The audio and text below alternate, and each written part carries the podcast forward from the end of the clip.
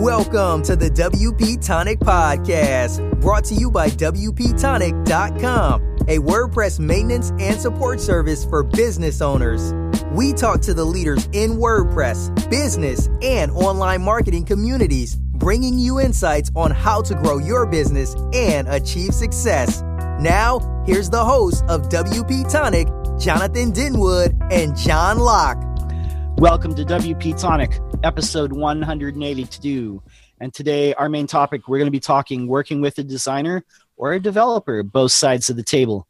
But before we get into today's topic, I want to give a big thanks to our sponsor, Liquid Web. While Liquid Web's best been known as a managed hosting company with tons of options, recently they've designed a managed WordPress offering that's perfect for mission critical sites. So if you're looking for improved performance, maximized uptime, and incredible support, Liquid Web is the hosting partner you've been looking for. Now, every Liquid Web managed WordPress customer also has iThemes Sync integrated right into their management portal, allowing them to update several sites with a single touch. So if you sign up today using the discount code WPTonic33, you'll get 33% off the next six months of your hosting. Visit liquidweb.com slash WordPress today to get started and use that code WPTonic33. And with that, we're going to let the panel introduce themselves. We're going to start with our guest, Nick. Nick, tell us a little bit about yourself, what you do, where you're from. Uh, I'm from Dallas, Texas. I am the lead developer at a company called Primer Co., um, which is just a web design and development agency. Excellent. And then also in the house, we've got our esteemed guest, Morten. Hey, I'm a senior staff instructor at LinkedIn Learning and have opinions. Yes, you do. And then then we've got our uh, longtime panelist, a great dear friend of the show, Kim. Hi, I'm Kim Shivler. I'm a teacher, speaker, uh, teaching business and technology. And then my beloved co-host, Jonathan. Oh, hi there, folks. I'm the founder of WP Tonic. We're a maintenance security support company. We only deal with WordPress. We're your trusted partner, aren't we, John? Definitely. And I'm John Locke. My business is Lockdown Design, providing custom WordPress development and local SEO for blue collar businesses. Before we head into our main topic, we've got two WordPress news stories. And the first of them is written by our guest, Morten The End of the 80 20 and the Future of WordPress. Morten, take it away, break down uh, what you're talking about here. Right. So, you know that guy, Matt? Yeah, I heard, I've heard of him. yeah, yes. I've, I've, I've so, heard of him. Uh, sometimes he says stuff in comment sections on blogs, and you go, wait, what? What did you just say? And that happened on Friday.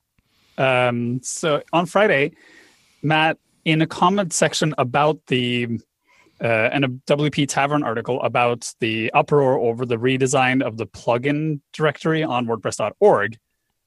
Um, there was some discussion in the comments about how when the redesign happened, the development team and the design team kept saying we're going to do this with user-centric design and we're going to you know test this on actual user before we do anything. And then there were a bunch of people that gave feedback none of which was listened to and then the original design got published into the system. And then matt responded by saying quote it might be time to retire any 80 sorry it might be time to retire 80 20 from the philosophy page as it's seldom used as intended now, for those uh, who don't know what 80 20 is, uh, on the WordPress philosophy page, so the philosophy page for how WordPress is developed, it says, let's see, uh, I have to find it here. The rule of thumb is that the core should provide features that 80% or more of end users will actually appreciate and use. If the next version of WordPress comes with a feature that the majority of users immediately want to turn off or think they'll never use, we've blown it. If we stick to the 80% principle, then we, that should never happen. Um, the 80 20 principle is this weird principle that's used in business in different ways. Um, and the way WordPress uses it, like this particular interpretation of it, is actually kind of unusual. Um, but the sentiment behind it is really important and quite valid that if you're building something for a mass of users you should really try to build solutions that work for the majority of those users and don't add in things that don't that are not used by the majority.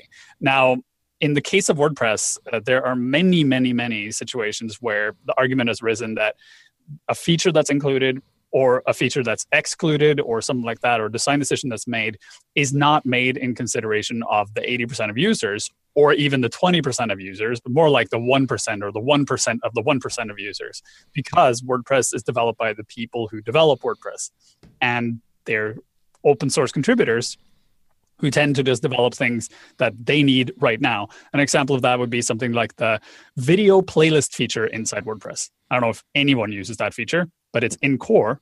Um, and not only is it in core, but if you want to use it, you have to hack it to get it to work with anything other than a very, very narrow use case. Um, another thing is how um, post formats got included. Um, the reason why post formats UI never got through was because Matt literally shut down the project when he realized the lack of user testing resulted in a solution people didn't understand. And when they did some very low level user testing, they realized you, if we ship this, people will stop using WordPress because it's too confusing.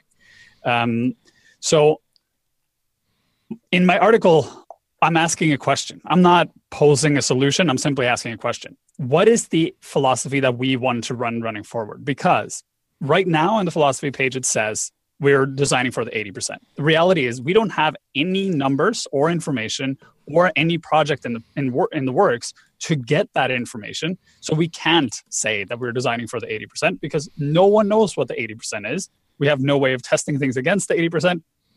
It's basically just uh, words that don't have any meaning. Um, on the other hand, if we retire the 80 20% principle and just say, no, we're just going to design for the people who contribute, that is a very strong uh, statement that we're designing for the contributors, not for the end users. And no matter how much the contributor, contributors might say, no, no, we're designing for the users, the reality is you're not because you can't design for the users if you don't know what the users are doing. And right now we don't. So it this comment by Matt uh, combined with a bunch of other things he said and a bunch of other things other people have said just brought to head this thing that's been going on for a long time. And i just wanted to crystallize it so people understand there are two ways of going forward here. And we have to actively make a choice we can't just pretend that one thing is happening when it's not or just push it down so uh, at the end i mentioned my telemetry proposal which is the proposal to simply get wordpress to gather telemetry on how it's used this is what's done with pretty much all other software just to get some use data. Um, we've talked about that here before, I believe. Um, and the telemetry, telemetry proposal was shut down by Matt.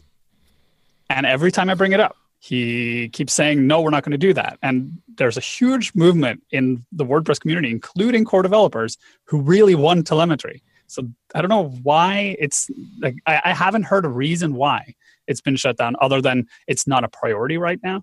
Um, I would like to hear a reason why. Um, there might be a totally legitimate reason. It might be competition. It might be some strategic decision making. It might be simply we don't want to design for the end user because the end user, if we just take the full mass of WordPress, the majority user is actually not the target audience we want. But that has to be explicitly stated. We can't pretend we're doing one thing and doing something else. Okay, and rant. yeah, uh, there's a lot of things that, that that uh, I agree with this. I don't understand why there's such an opposition by Matt to telemetry. I don't think it would hurt anything. Uh, I don't think it would be that hard to uh, implement, but it's obviously something that they're opposed to. We don't know the reasons why. But um, just like even in our last episode, we were talking to, uh, you know, Jonathan Courtney, who does UX for global brands, and and the thing of it is is once you if you try and design stuff like out of your head like you know with user personas and all these things it might not line up with the real users how they actually use the product or, or what they actually do and it would be good to have that information considering 27% of the web is now being powered by wordpress i think mm-hmm. if you want to grow it you know bigger um, it would be good to you know see how the, users actually use the product WordPress. Uh, Nick, any any thoughts on this? Um, no, I think that's. I think we should definitely should be testing for the end user. I, th- I don't understand why you would be shutting that down in general. I mean, I think it would be a good thing to be doing that. So, I mean, I really don't understand the reasoning behind that at all. So, Uh, just to be clear, no one explicitly says that. I'm just Yeah. saying the lack of any kind of discussion about it makes that implied. right. No, I totally get what you're saying.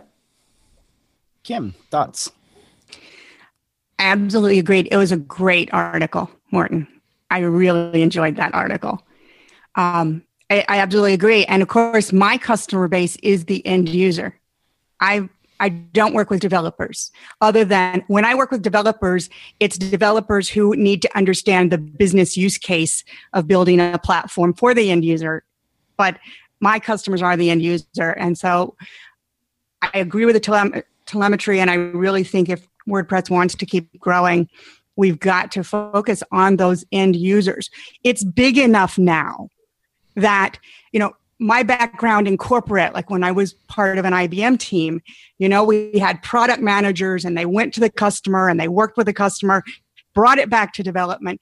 And WordPress is kind of at that growing pain point. I think mm-hmm. they, to go to the next level, have to bring something doesn't have to be that formal but something like that in where we understand the end user the customer's problem and build a solution that we make sure is addressing that I mean, I, I teach a class at a, a at a polytechnic here in town, and I've been brought in specifically to teach uh, user-centered design, um, and I make them go through this huge process, right, of define like figuring out who the target audience is, and then figuring out what their goals and needs and uh, hindrances and everything is, and then going out and interviewing them, and then you know making a strategy and making personas and making all these things, right, and this is how it's done. Like this is how you design products for real people is you go out and talk to those people because you know you're not those people. You know way too much about the technology to be those people.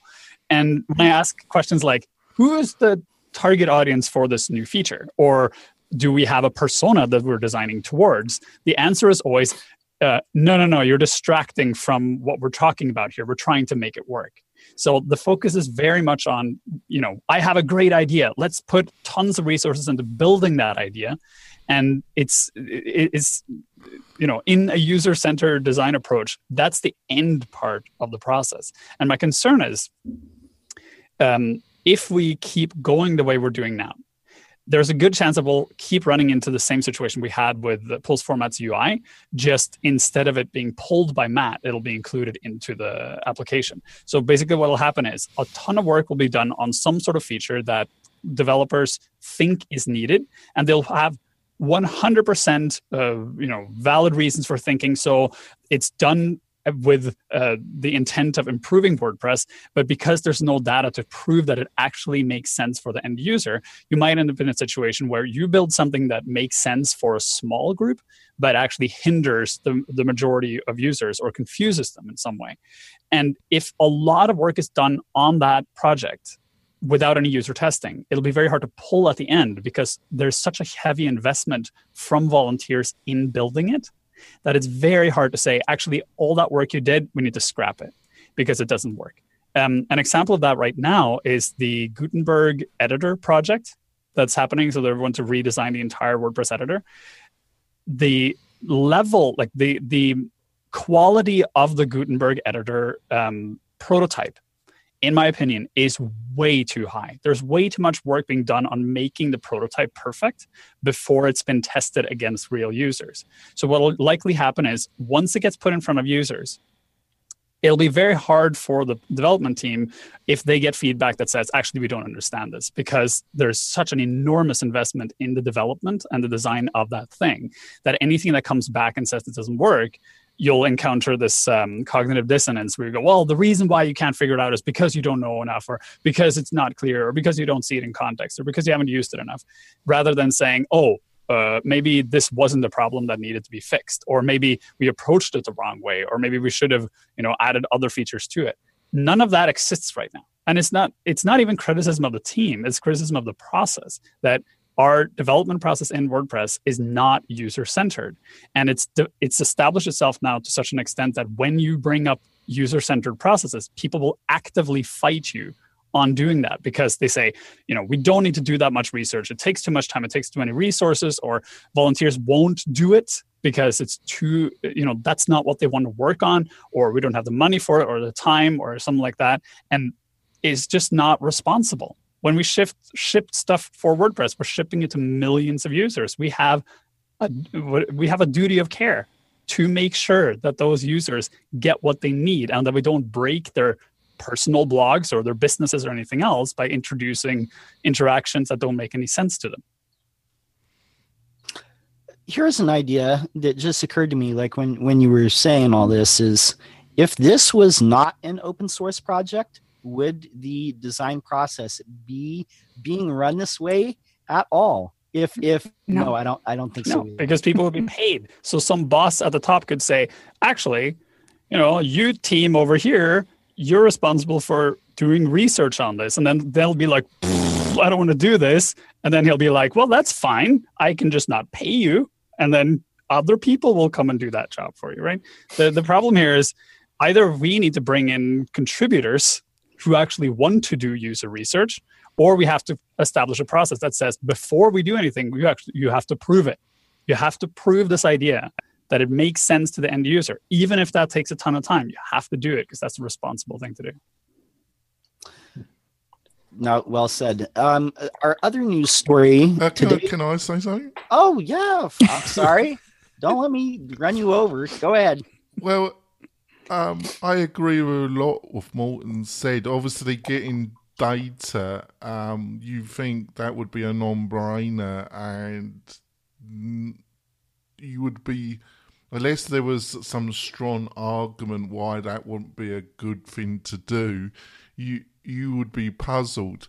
Um, when it comes to rapid design, really, uh, Morten, you really should listen to the last episode of WP Tonic with John Jonathan Courtney, and um, I think you uh, would find it really interesting because I think some of the um, processes around um, the design process that you've outlined are really totally contradicted by Jonathan. Jonathan. Um, the other thing, I'm going to be the devil's advocate here. Um, also, folks, you should go to episode 169 and listen to our interview with AJ Morrison and Chris Lema. And I was Chris strongly pointed out to me, Morten, mm-hmm. That um, it, this isn't a this this is a benign dictatorship we're dealing with here. And if you don't want to be in the playground, you don't have to be there. And Chris basically, um, and I think John would agree with that, strongly pointed that in his in in the way that he could only do, could he, John? Yeah, definitely. And and I was thinking about that too. Um that that that same thing saying like if if you don't want to be in the ecosystem and if you don't want to accept the rules then find another ecosystem or do your own thing. But in a way, I think that a lot of people are sometimes penalized not just in WordPress but like in any in in many different like you know environments, workplaces or different things. When you care too much about something and you try and like change it for the better sometimes you're actually slapped down and penalized and and but i i do think that this needs to be done because uh, it can't just be on a whim of whatever the developers want to do or the contributors want to do but that's basically who who makes things go forward in in wordpress but well it's Matt. hold, hold on hold on. What are you talking about? First of all benevolent dictatorship is nonsense. There are tons of examples in WordPress of Matt saying we're not doing this and it happening anyway, right? And Matt is not a dictator. He's more like a safety valve. When things go totally off the chain, then he's like, stop, stop, stop. This is not working, right?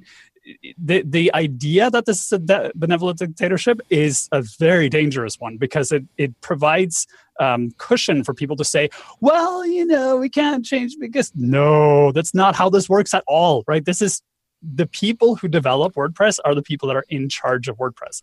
Anytime we say there's a benevolent dictatorship, we're just building up this ridiculous notion that there is. It's not. I'm sorry. The other th- thing is the idea that if we say, well, if you don't want to play part, like if you don't want to play by the rules, then get out. You can't say that because there are millions and millions of people who use WordPress every day who don't have a say. They just use it because they've been told is the best platform. To say that they then have to submit to some sort of rule set that is changed arbitrarily or not followed is not responsible. It's crazy. That's the whole point that you can't say we follow the 80 20 rule, then you don't follow the 80 20 rule. Then at some point people go, oh, actually, no, we don't follow this. We're just going to scrap it.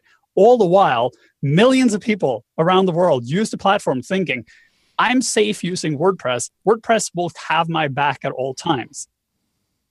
Those are the people we need to care about. Those people don't care who's in charge. They just want to make sure the platform works for them. And they're screwed if we start messing with it without understanding what they use it for. So, yeah, sure. On a high level, you know, I am an integ- integrated developer that always works in WordPress these discussions are interesting and we can say you know oh you need to submit to whatever rule is there and da, da, da.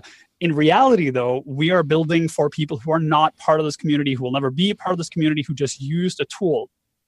We if we really the attitude really is either follow the rules or get out then we need to explicitly say that. This platform was developed for the people who build it. If you choose to use it that is your responsibility and your risk to take. That's not how we sell wordpress that's not how we should sell WordPress. That's mm-hmm. not how WordPress works. Seriously. See, I have opinions. Thoughts? Uh, uh, I think he's uh, Morten arrogantly has put. I was just being the devil's advocate anyway, John. So, um, should we go? Should we go to our main the main topic? Go yeah, for our break and then go for the yeah, main, topic, main topic, John. Okay, sounds great. When we come back, we're going to be talking with our WordPress panel about our main topic, which is both sides of the aisle. If you're a designer, how do you work with a developer? If you're a developer, how do you work with a designer? And we'll be talking that when we come back after the commercial break.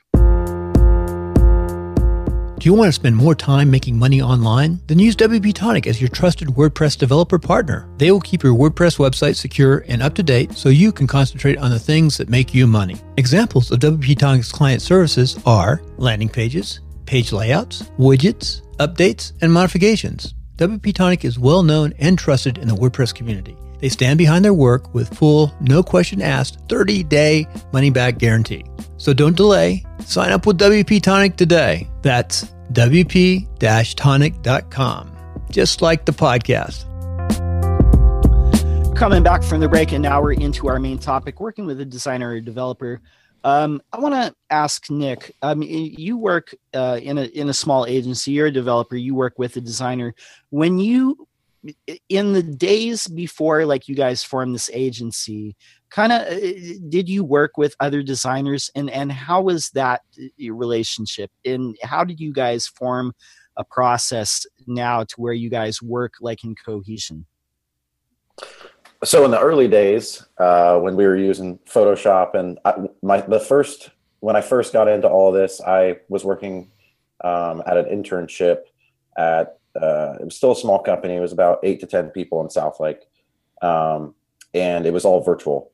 So any designers that I'd be working with, I didn't really have a lot of communication with other than just delivery, um, which did make some things different, uh, difficult just because I'd be getting, you know, different, very unorganized files from, from some people. And uh, you know, stuff that was just it would add time to my plate just based on who I was working with. Um, so throughout that process of, of working with people like that, and then moving on to my next job where um, I would be actually like working hand in hand with somebody where I could like discuss, you know, hey, this is what I would prefer. You know, the way you're designing is, you know, to adding more time to, to my plate and stuff like that. Um, it, it kind of it you really just got to get into the flow with somebody, I guess, and just kind of like because I guess everybody everybody works differently.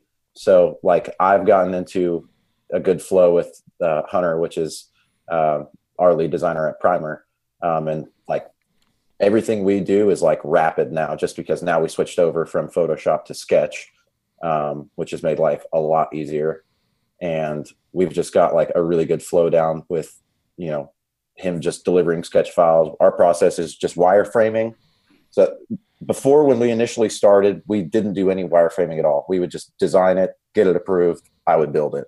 Now our process has transformed into we kind of get like a rough design sketch going. He builds like a high fidelity uh, wireframe and uh, sketch. I'll build that.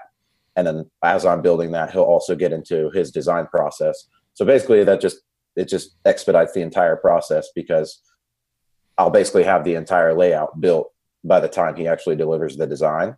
So flow like that uh, has helped us a lot um, from from getting the ball rolling, especially from the early days when it was taking us, you know, two months to get a design built out.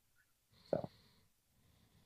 Uh, one thing that, that I want to ask you too, like when when you're uh, kind of building out the designs, do you guys have a lot of discussion about what each thing means like in the design as far as the functionality?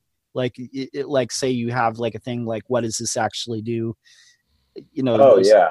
Definitely. Yeah. So we have like before we even like get into the actual design process of, of him even laying out the page we'll just kind of discuss you know what elements are going to be on the page why are they going to be on the page you know kind of talk to the client and see what their expectations are um, from that and then give recommendations from there um, but yeah, no, every time we, we do anything like that, we always ask, you know, why, and basically just dumb it down to the simplest level, you know, like less is more always. So like we always try to like, if we, if there's absolutely no reason to, you know, have it there, then like, we're just not going to put it there. So that's, we kind of just try to dumb it down to the, you know, the simplest point where the client can still understand what we're trying to do. Um, but it's just as straightforward as possible at that point. Kim, I want to ask you, um, you know, in your experience, like, have you worked with designers or developers, and and how do they uh, bridge the gap of speaking different languages? You know, what what are your personal experiences with that? Um, I love what what you were saying there, as far as the wireframing and all. I think the, the issues I have seen are when you don't have some kind of process like that a lot of times there's a, there's a complete breakdown right? We have developers who are completely into jargon land and they know what they can do. We have designers who build this beautiful idea and it's kind of like if you you know be old school go back to when i went to college a long time ago it's kind of like architects and structural engineers right? The architect would build this beautiful thing and the structural engineers like that's nice i can't make it stand up so it was, you know, always finding the the uh, and what I do now with corporate teams is helping them find that, getting through the jargon and finding a process. In this case, it's wireframing. In the cases I'm with, it tends to be more of taking the problem solution from customer through. Um, but finding whichever process that is, whatever communication style and adaptations to styles that need to happen in order to make the connection and, and have a connection that can um, that, that can work well. Also you know i have to say in my experiences most of mine have been much bigger teams. So not just one you know you are good at what you do and you're also obviously good at finding a designer that you guys can connect with and build that process. I a lot of times was building with you know there's 20 people on this team and there's 20 people on this team and they're trying to mesh the whole thing and that was when it really got more confusing and we would we'll, we will go into full out communication styles breaking down the jargon making sure we're understanding it with each person and then building that process and that gap or fill, to fill the gap Something you said that I want to key on uh, just for a second is, you know, breaking down the jargon. Both both designers and developers kind of have their own jargon. Like, what are some steps that, that teams can take to to kind of communicate better with each other and understand each other's uh, terminology? Um, first is to just accept that we have it, right? Understand that just because I say something to someone else, I, actually, this happened to me on a call with one of my coaches the other day. I was talking about a piece of software, and I said, That's kludgy as hell. She's not a technical person at all. She's a business coach. Actually, she's my speaking coach. And she's like, What the heck is a kludgy? And I, I just, oh, sorry, you know, geek speak, software talk. So the first thing is knowing that we have it and starting to dig through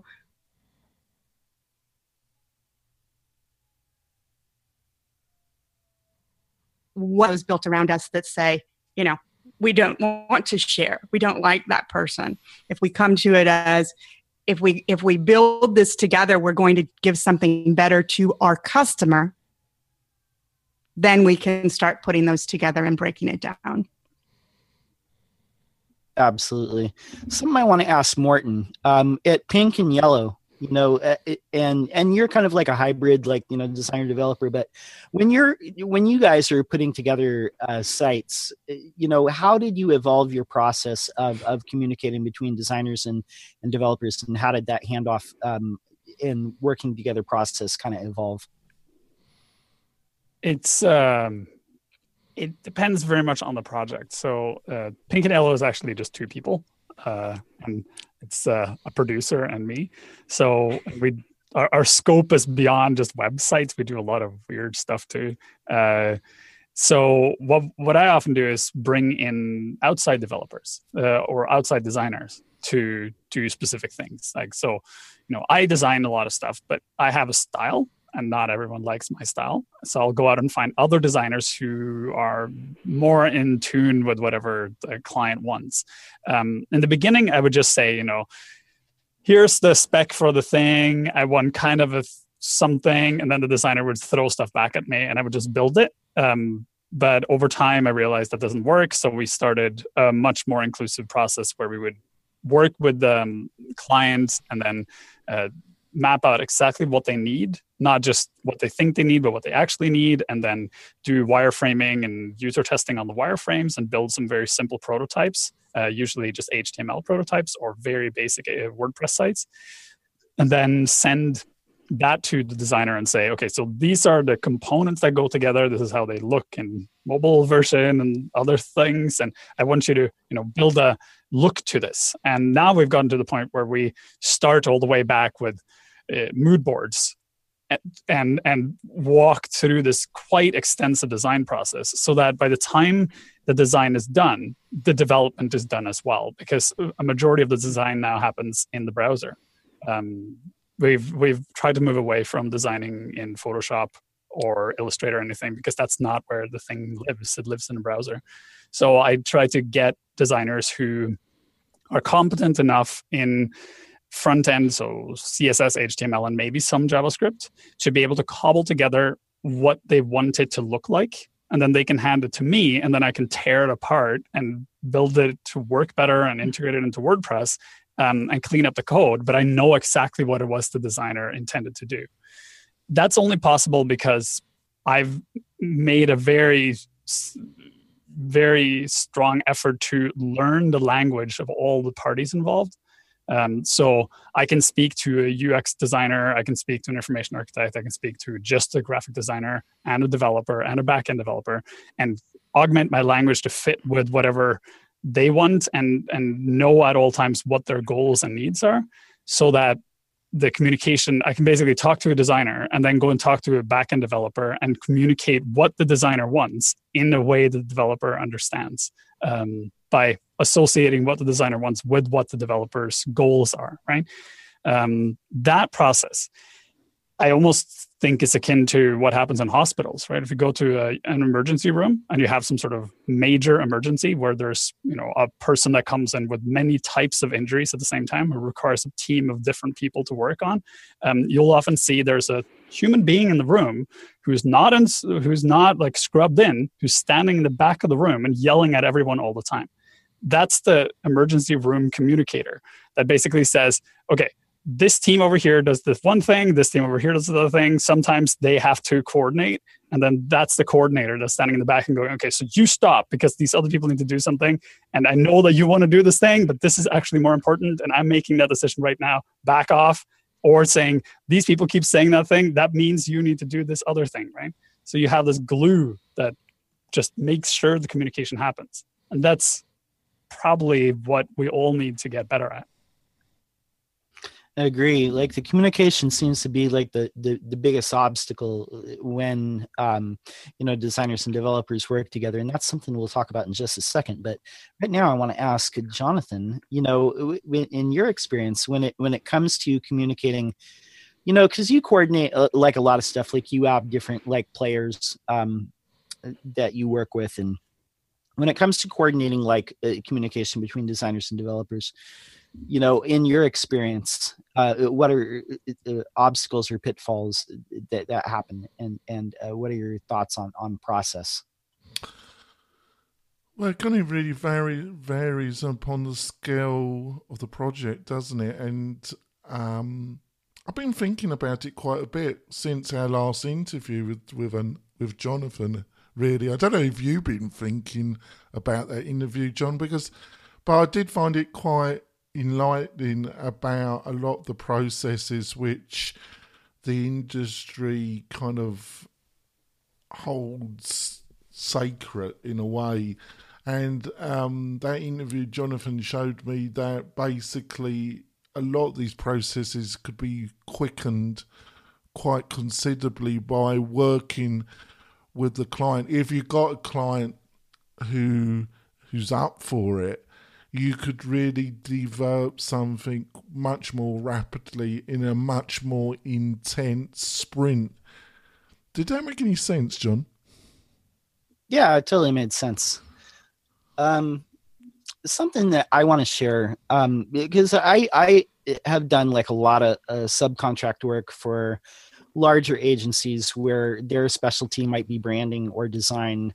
Uh, lots of different people like on the East Coast, not on the West Coast. I don't know why. Don't ask me, but um, and they all kind of have a similar language and and and kind of um, way that they set up. I've been blessed pretty much because people are usually pretty good about um, uh, grouping like their f- Photoshop files or or if it's Sketch or, or if we're doing it in Vision. InVision is actually pretty good, uh, very useful for me. Um, but uh, uh, one thing that, that, that I've I've kind of found is a lot of time um, as you go deeper into a relationship when you're working with somebody that, that's more designery and you're more the developer, there is like a lot of uh, questions that come up of like you know what is this supposed to do?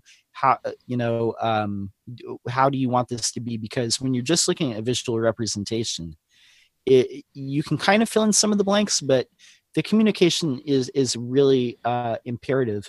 And a lot of times when people are like handing stuff off to you like as a subcontract uh, you're not always clued in because uh, they might be talking with the clients. You're not part of that conversation as much. So one thing that i've implemented recently a lot is uh, doing a design handoff call. And and i said like you know to all my different people like hey this is just something that we need to do. Um so like if i have any questions they can get answered and that'll just save us time like in the long run. Uh, but another thing, like what we were talking about, like the language the designers have and developers have is is so different. And it took me a while to kind of like pick up on some of that stuff. You know, like uh, people say like like right rail, uh, left rail. That's usually like a sidebar. Or they'll say like overview page. That's usually like an archive page. It's just how mine my works, like different that. Um, but moving on, I want to ask the panel. There is a debate that I've seen uh, a lot online in the last few years and it, it goes a little something like this. It goes like should designers learn to code? And uh, because again it's that uh, attempt to for both sides of the aisle to feel like they're being understood. And a lot of times the response is kind of like well should developers learn to design? Which mm-hmm. i think both both should and, and both is that. But there seems to have emerged kind of a confrontational attitude of of like you're either in one tribe or the other and like you know whose job is more important. And and my question to nick is uh, you know what have you observed about this kind of philosophical uh, question? And and what can both sides learn from uh, learning a little bit about what the other side does? Well i think it is important at some level to understand both sides of the aisle. I think if you're a designer, I think I think it's probably more beneficial on the designer's side to learn code, at least a little bit of HTML front end and, and CSS stuff. Cause like, especially since I've been working with Hunter, like I've always, I've been trying to convince him to try and learn front end stuff, not only to help me, but also we can, we can have those conversations where it's like, all right, like he knows H1 through H6. Like he understands that type of stuff.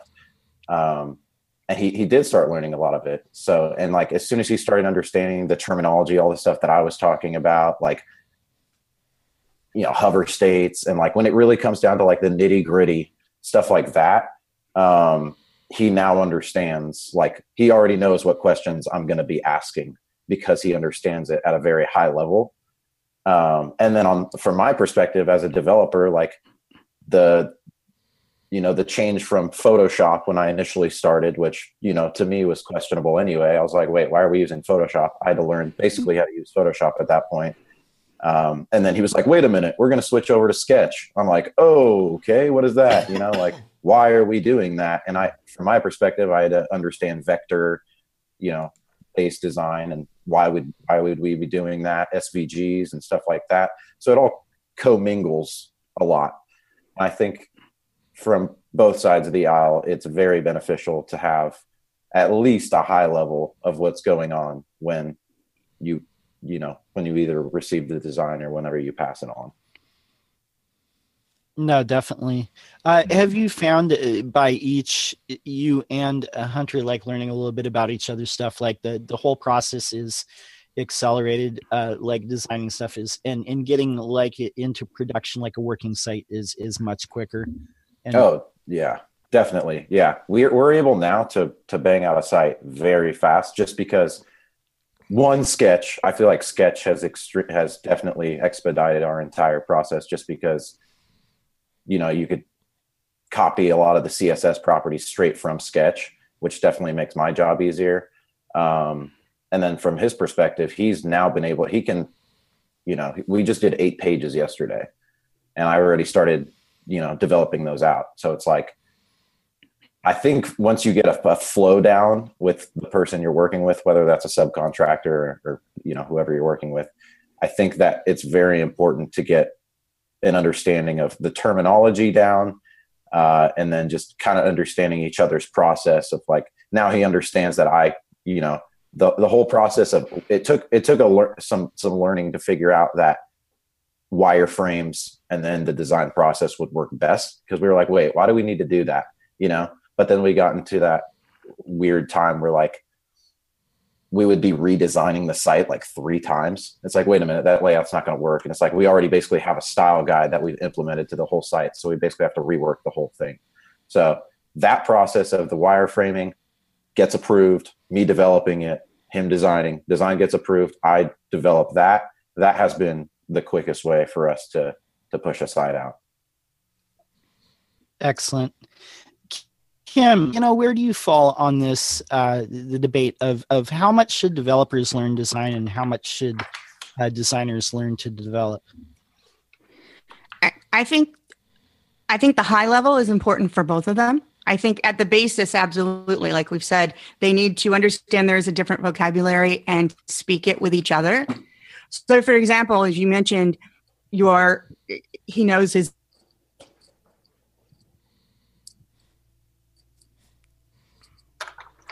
H1s, you have to go into creating it. And I mean, you know, we had this discussion actually a couple of weeks ago. I even take that all the way out, not just to the developer designer discussion, but even with the end user discussion. They may not have to, right? Somebody who just has a, a blog and someone created it and they're just adding their blog post, they're not going to deep dig deep into HTML and CSS and PHP, but they still need to understand that overall picture of what's going on in the background so that they actually even know who to hire when they need something. They need to understand the difference in developing and designing and and how to work with both of those people. So yes, I think at least at the high level, both need to, to understand how to do the other's work and how to at least uh, communicate that need to whomever they need to communicate, and it comes all the way out to that end user. No, I think that's great. Uh, uh, Morten, uh, when it when it comes to this uh, debate of should designers learn to code and should coders learn to desi- design, um, you know, how can this be a productive discussion, and and should there be more kind of exploration of of things just outside our wheelhouse? the, I think the focus specifically on to code is. Um, distraction from what we're actually talking about. Not in this conversation here, but in general, you know, there's this whole movement about everyone should know how to code, and that's like the new thing that everyone needs. Um, the act of coding is not what we're really talking about. We're talking about understanding how content is structured and why things do thing why things work and how they fit together. Um, I think anyone who designs no, let me rewind that. If you learn to become a painter, you don't do all your painting in Photoshop and then you hand it off to someone else to paint it on a canvas, right? If you're a photographer, you don't go to photography school and learn how to draw a picture and then hand it to someone else who takes the picture. If you design stuff for the web, you need to know how to actually make it work on the web. Now, it's really important to understand that does not mean you need to be a front end developer because front end development is taking something in the browser and optimizing it and using perfect code and everything. What I mean is you need to be able to work inside the canvas the thing you're designing will actually live in, which happens to be the web browser. Um, now, there's a lot of discussion about you know can designers learn to code? And you know they have the wrong mindset to it and they're the wrong type of person for coding and coding is not built for them. My experience is if you um, introduce coding to a designer in a different way it's successful 100% of the time which is to say bring them in at the content modeling stage so the content modeling stage is when you say, okay, so here we have these different types of content. We have a page, we have a post, we have a product page, we have whatever. And so in the page, we have a title and the page content and no comments at the bottom. On the post, we have the page, the post title and the categories and the meta content and the content itself. And in the content, you might have all these other things. And then you have the comment section and then related posts and all these things. And then for the product page, you have all the different pieces that go into the project uh, into the product. Now, all these things need to be saved separately in the database so that they can be pulled in and used individually and then they need to be structured in a way on the page so that it's a hierarchically uh, so that they are ordered in a hierarchical uh, way so that if you just read it from the top you get the most important information and the second most important and so on down right once if you say that to a designer they'll be like okay i understand. So you know the priority of this thing because it's on the top and my list needs to be bigger and bolder and everything. And from there making the analogy okay so you want that to be the most important thing. So here we'll put it into a structured document. It's called an html document just to we, so that we put the order the way it's supposed to be. Then you can open this little tab in your browser and start messing with the display of that thing and putting a box around it and floating it off to the side and flexing the elements and everything once you take a designer into coding like that and show them that everything you're doing in the browser actually is has an equivalent in illustrator or InDesign or whatever it is you're currently using the only difference is you're typing in the commands instead of explicitly drawing them out. There's this light bulb moment where they go oh i actually understand what's going on here and it's especially true now because we have these modern tools, right? We can do drop shadows and blurs and image filters and rounded corners and even CSS shapes and uh, floating and clearing and flexing and grids and everything. We all have that in the browser. And the browsers even have support tools for it. So once they realize all the things they're used to using exist here, they're just in code format, it becomes much easier for them to work in it. And then you can go back and say to the developer, you know how when the designer says, I want this to happen, and you go, oh, whatever, it's too complicated, there's a reason why they're doing that. And if they're part of that conversation of, you know, we have our structured content, we need to make it look a certain way to bring it forward, the developer understands why the design decisions are made the way they are. Even if they don't necessarily agree with them or even care, they say, I see why you're doing it like this because you're trying to give this thing preference over this other thing, even though it's halfway down the page. And that gives them a reason to say, oh, so next time we come to a project and say, oh, but why is the price so small here? The last five projects I worked on, the designers always made the price large, right? Then they can have that conversation with the designer. So it it's a it's a different kind of conversation. You don't want to learn code for the sake of learning code. You want to learn how this platform works and why it works the way it does, and then figure out how to put it together.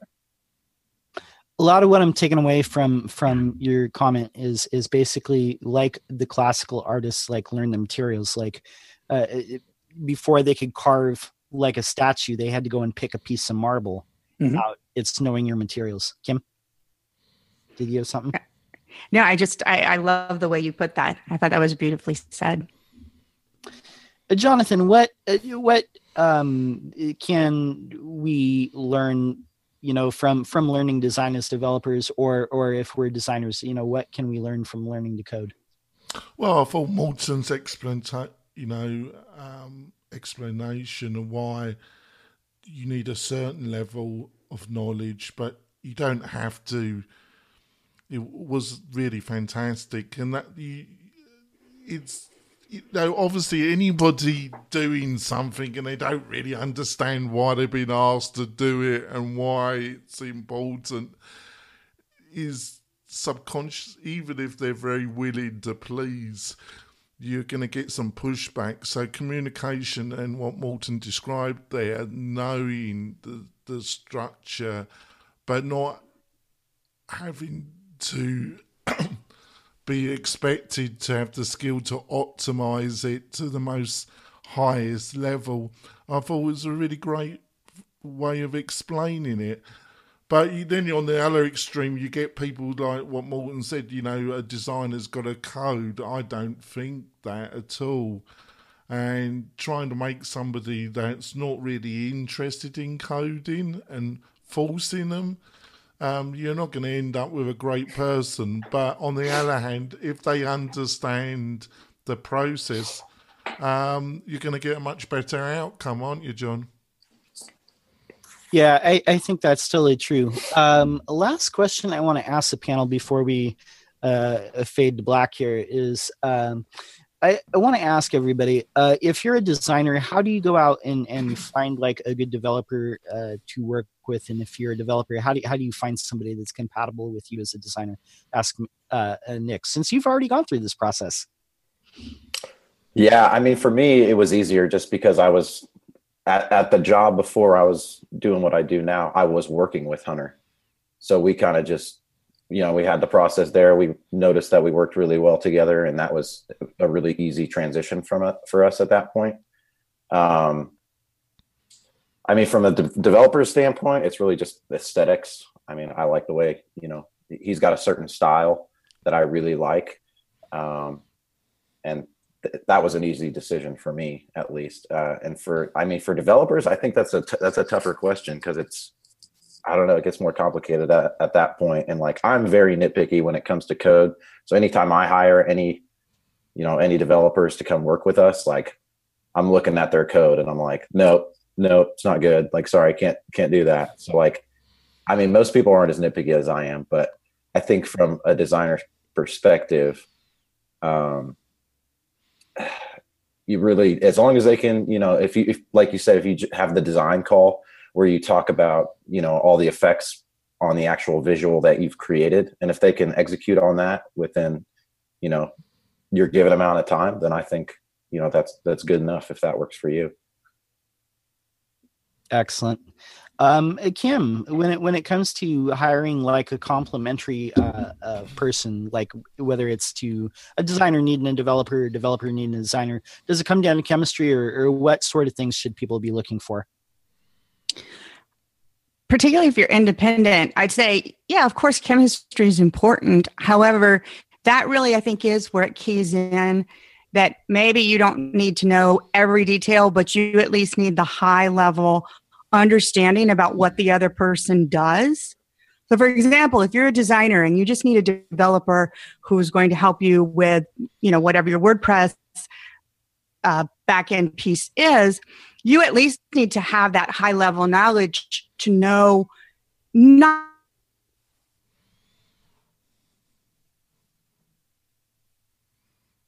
not the levelers that they didn't build a theme where every single item on the sidebar was an H1. So all of a sudden you've got 20 H1s, right? You need to at least know the, the what you're hiring for at that level, even if you don't know all the details.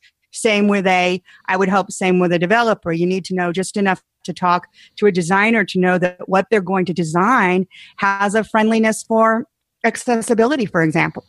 So they're not going to put these weird, funky colors together that all of a sudden you blow up all your accessibility. So I think it just comes down to shared language there and understanding enough. And then, you know, then you need the chemistry. That's the second piece so what i'm taking away is is definitely like if if that person that you're you know pulling in they have to have kind of the shared like knowledge of what works on the web mm-hmm. Morten any tips uh, for for pulling in like a complementary person uh, designer or developer?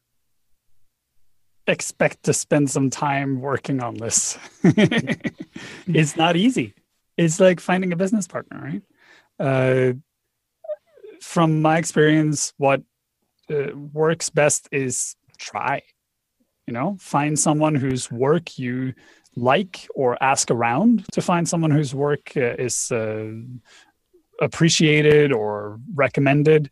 And then from there, test, see if it works. Try to do a small project together and be ready to run into challenges and then assess is this a challenge because we can't work together or is this a communication problem or you know or do we need to do things differently and invest time in relationships um, it's no different from working in a big company whenever you get a new coworker you have to go through all these learning steps to figure out how it works. The only difference is if you're a freelancer or you're a small company you have more freedom but there's usually more at stake. So yeah just take recommendations, look at people's work, have conversations with them, sit down before you start any project. Just sit down with them and say, okay, what are you know, how do you think about these things? What are your values? How do, how do you see the world? Is all this stuff going to work together? Uh, you know, when do you get stressed out?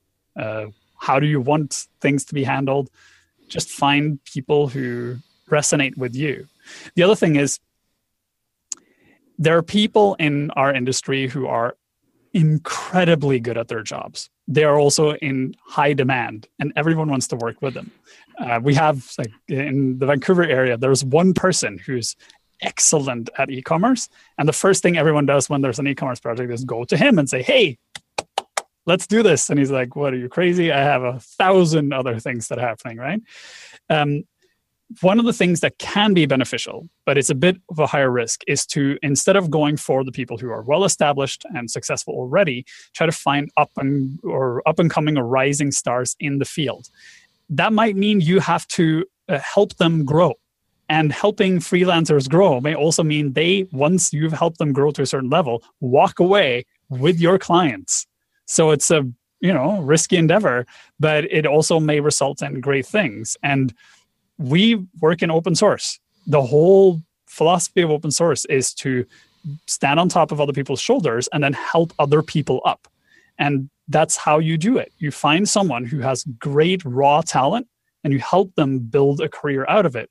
And then maybe if it works well, you should just join and become a company together so that you don't have that risk of people running away with your clients.